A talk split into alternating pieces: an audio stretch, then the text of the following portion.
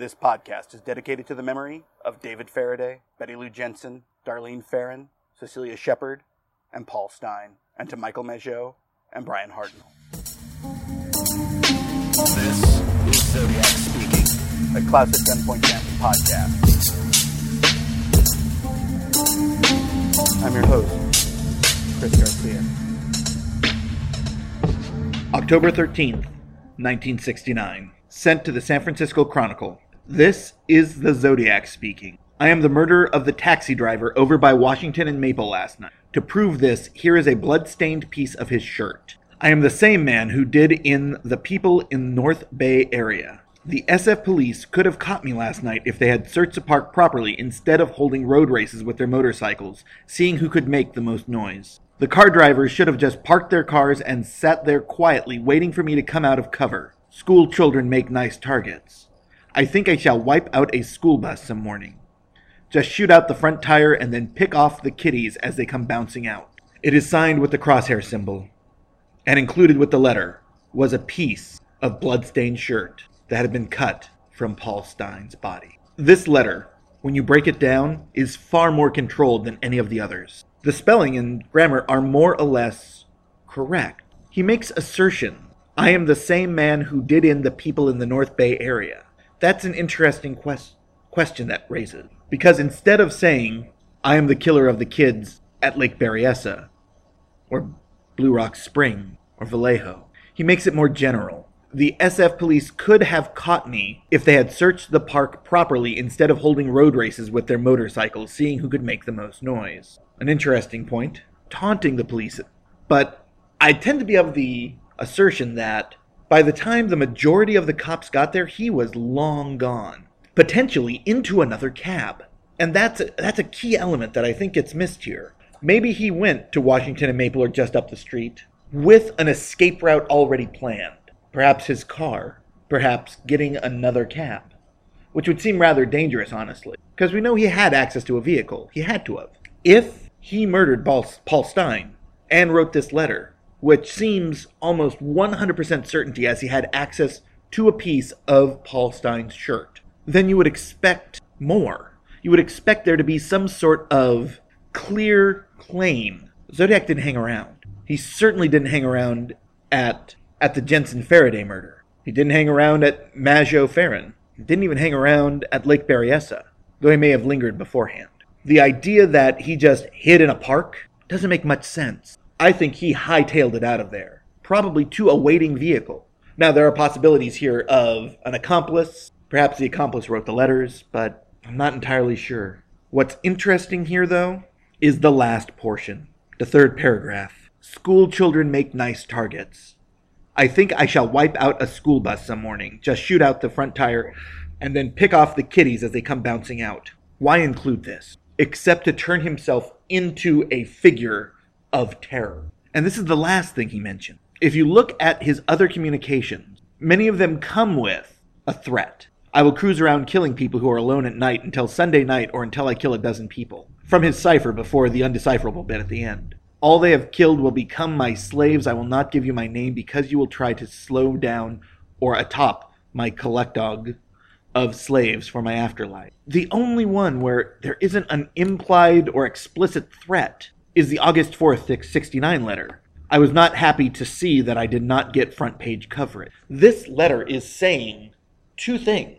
I did it. The bloodstained shirt pretty much proves that. And the cops were jokes. But then he tacks on this threat against school children. And here's where I may or may not go off the rails. I think he knew he was stopping here. I do not believe that Zodiac was just going to keep killing. I think by wrapping up his activities, by moving from kids alone in relatively isolated location, first at night, then during the day, and then killing someone at night still, but in the middle of the city, showing that he could if he wanted to. He had experienced what he needed, but he still wanted to feel the power.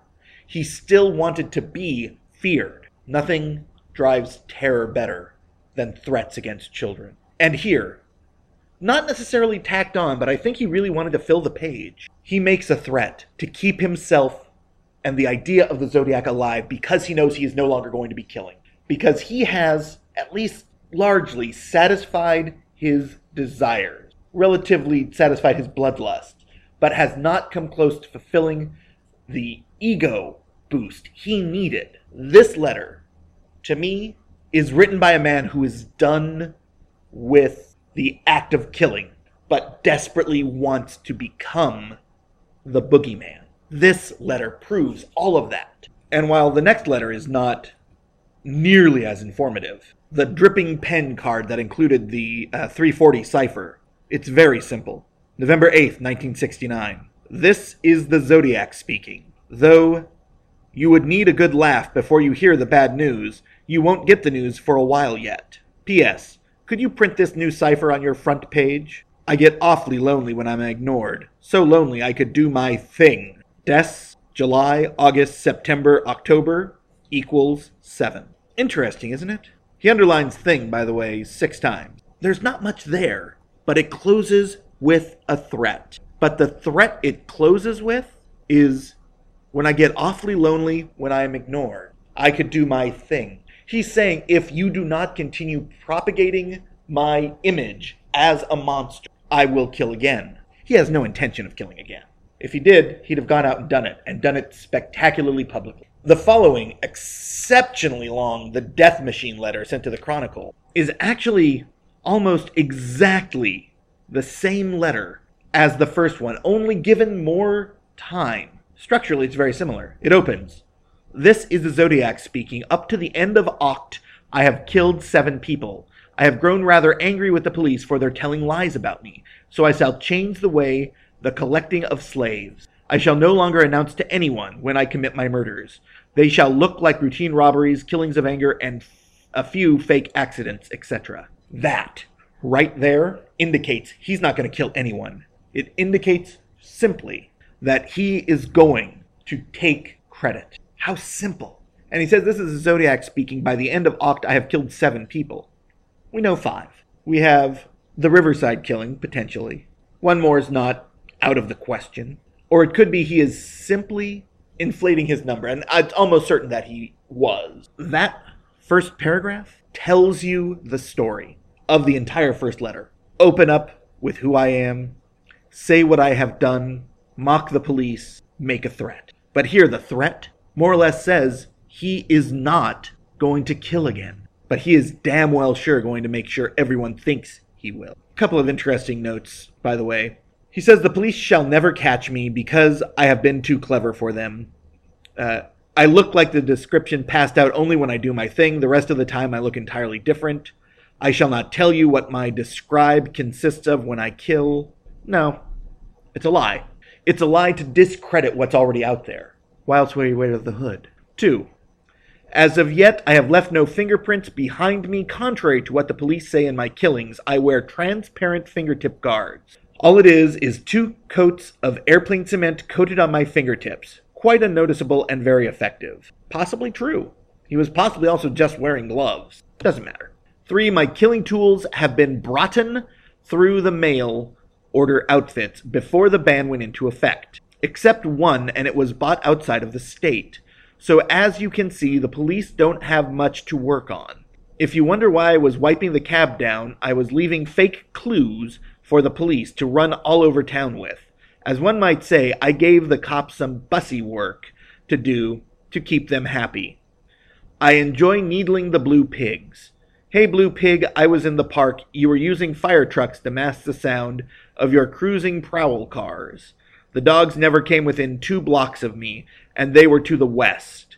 There was only two groups of parking about ten minutes apart when motorcycles went by about 150 feet away, going from south to northwest. That is the interesting one, and for a lot of different reasons. One of the reasons why I believe he had a car waiting for him, and probably his own car, was I believe he had a police band radio. All he would need to do is drive a few blocks, even, and with some fine tuning, he could easily listen in on everything the cop said and did. Here he's saying, I did all of this magical stuff to hide my identity. You know what? It's highly possible, but this section has one thing that is far more telling. It's riddled with mistakes. Clues. C L E W S. Cruising. C R U Z E I N G. Effect. E F E C T. Circles. Or cycles. C I C L E S. Think about this. The rest of this has been relatively clean, except for disguise, which is D E S C I S E.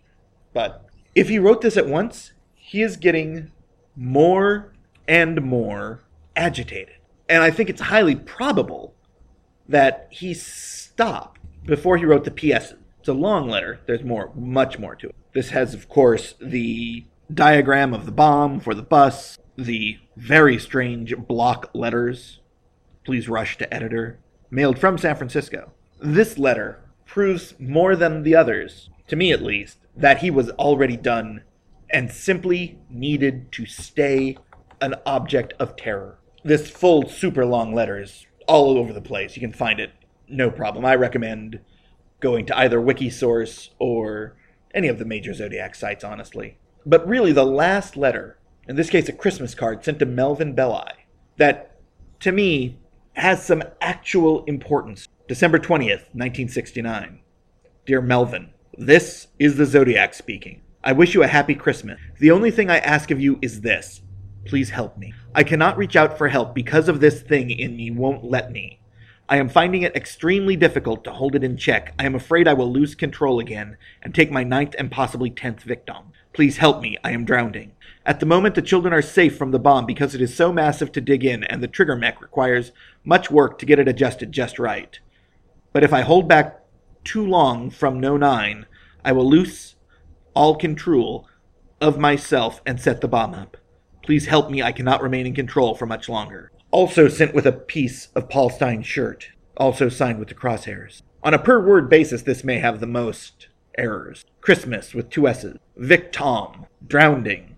Though I'm willing to forgive that one. He even crossed out complete, spelling it C O M P L E T, and then he just went with all control. But this is so different. The lettering is much cleaner than any of the other letters, but it still seems very much in line. But here he's actually asking for help, which makes you think, well, maybe he's having a moment of clarity.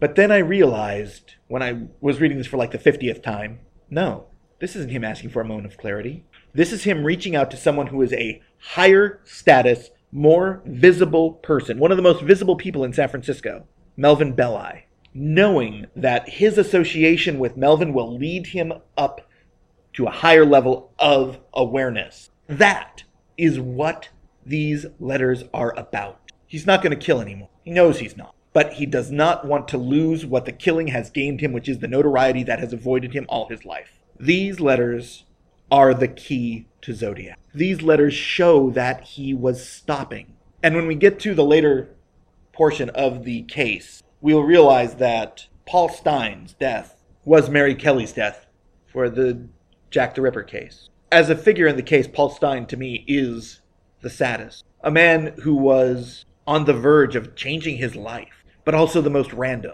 And that's the saddest.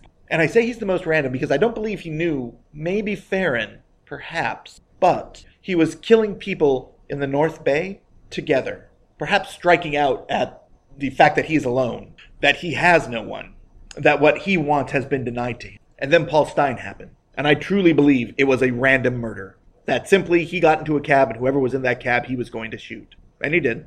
Ending a life that should have continued and grown. A man murdered for no other reason than doing his job. Extremely sad. And I can only hope that if the Zodiac ever is captured, and I don't hold out much hope for that, that we finally have a name to put to the victims. And Stine, in particular, I think, deserves that. His memory deserves to be known who ended such a promising life. This is Zodiac speaking, the podcast from Klaus at Gunpoint's Family Podcast. I'm your host, Chris Garcia. Hopefully, we'll be back in a couple of weeks. CineQuest is coming up, so I'll be there. Might even record an episode during it. If you have any comments, any theories, if you know anyone I can talk to about any of the victims on a personal level, please drop me an email, Johnny Eponymous, J O H N N Y E P O N Y M O U S, at gmail.com. Thanks for listening to Zodiac Speaking.